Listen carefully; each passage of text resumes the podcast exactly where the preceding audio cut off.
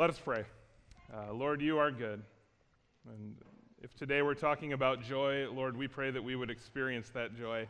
And if you've shown us joy in the last 30 minutes, Lord, that you would nudge us and say, hey, that's what I'm talking about. This is the joy that we find in you, Jesus Christ. And I pray that we would experience that today. In Jesus' name, amen. So today is a lot about joy. That's what I'm going to talk about. Um, kids bring us a lot of joy, right? There's a flip side to that coin sometimes. They bring us anxiety and worry and some other things. Uh, but they bring us a lot of joy, and kids singing about Jesus bring us a lot of joy. And the Christmas season, in many ways, brings us joy. Uh, but sometimes there's other stuff mixed in with that, right? There might be grief mixed in with that. There might be times where we see people joyful and we don't feel that joy ourselves. So let's be honest joy for many of us is elusive, right? It's something we wish we could wake up feeling every day, yet we don't. We don't always feel that. Sometimes it's short lived, or sometimes it just feels shallow, like, like the joy gets down to here and it doesn't quite reach our hearts. Where the joy doesn't seem to reach our hearts, that's a tough place to be we carry on wondering maybe is there something wrong with us? Or maybe wondering why God isn't giving us the same joy that we think He's giving everyone else. Joy is more than a feeling, right? I, I, think we've talked about that before. Joy is more than a feeling, it's not just an emotion.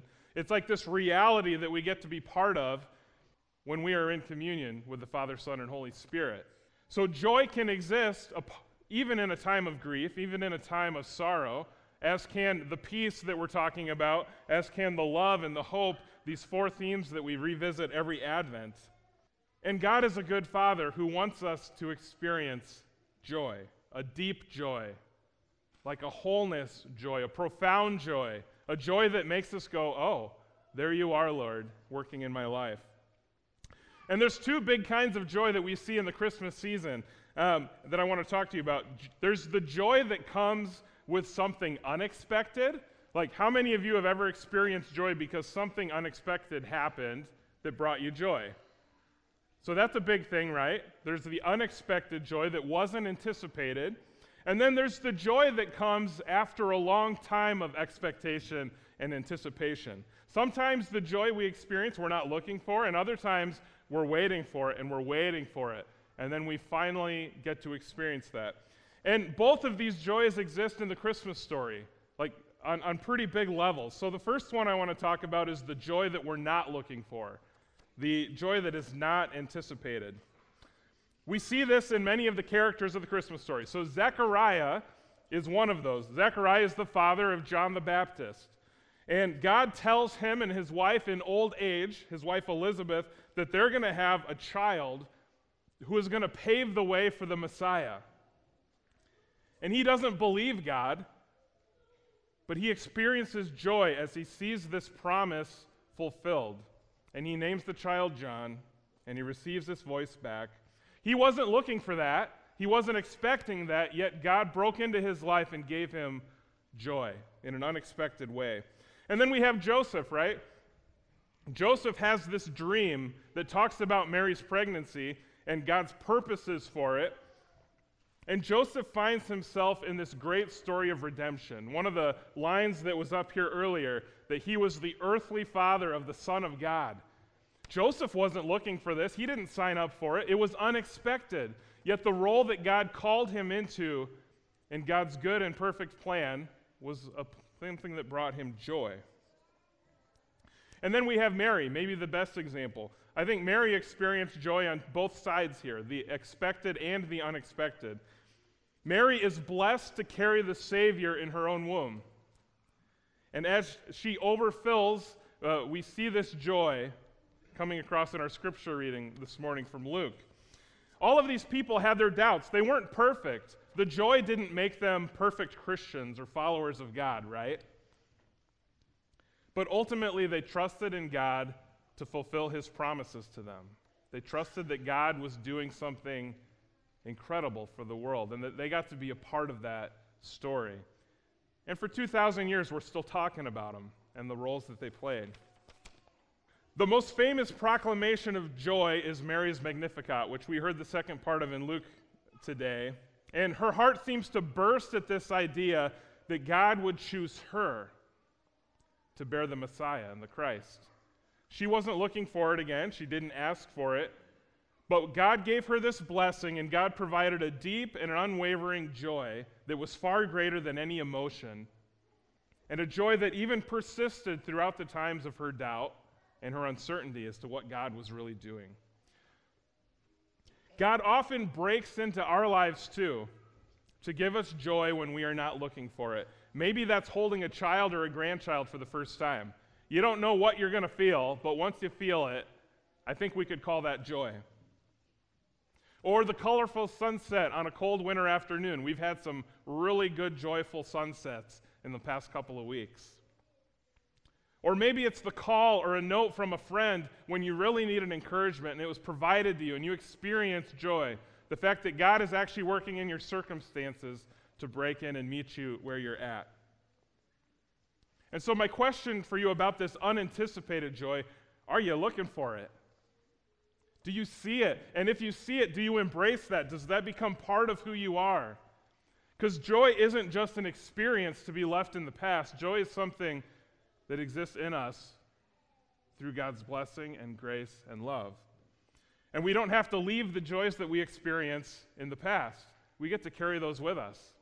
So, do you see it and do you embrace the joys that God is placing in your life?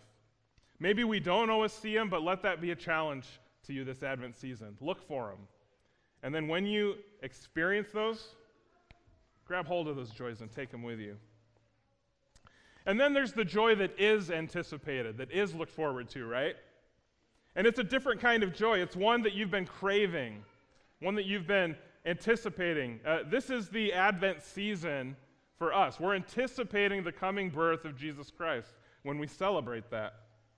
In the Gospel of Luke, uh, the shepherds get some joyful news, right? And you could argue that the shepherds attending over their flocks, they weren't expecting the sky to be full of angels proclaiming God's good plan to them, right? No, they weren't expecting that. But you know who was?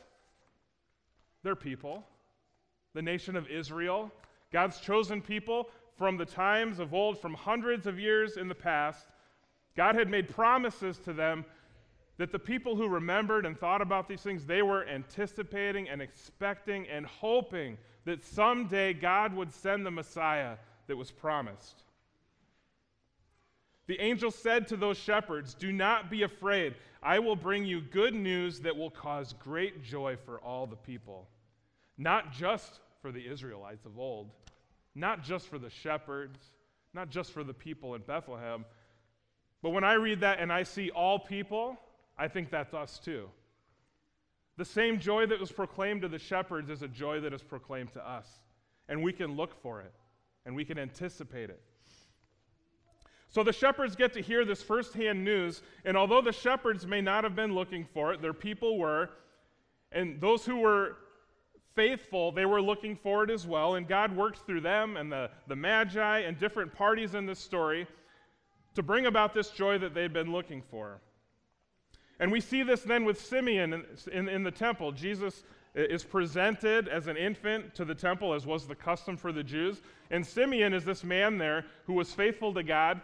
And he had been promised earlier in his life that he wouldn't die until he saw the chosen one and got to meet the Messiah.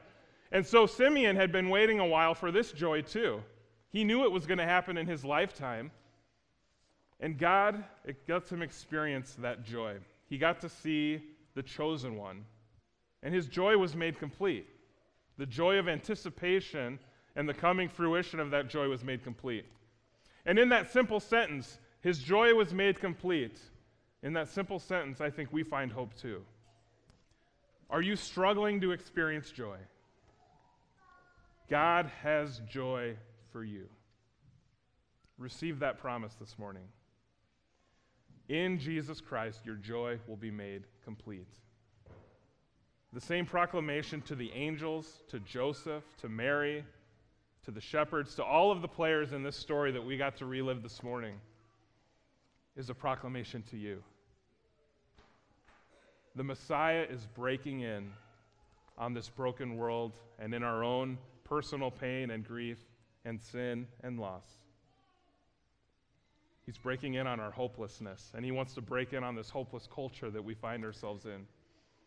And in Jesus Christ, there is great joy available for all people. So this morning, let's simply pray together. Let's ask to receive and notice and experience and feel to the depths of our soul this joy that God has for us in Christ Jesus. Whether it's for the hundredth time or for the first time, I pray this morning you would experience that joy, that you would let it in, that you would agree that God wants to give you that joy. Amen.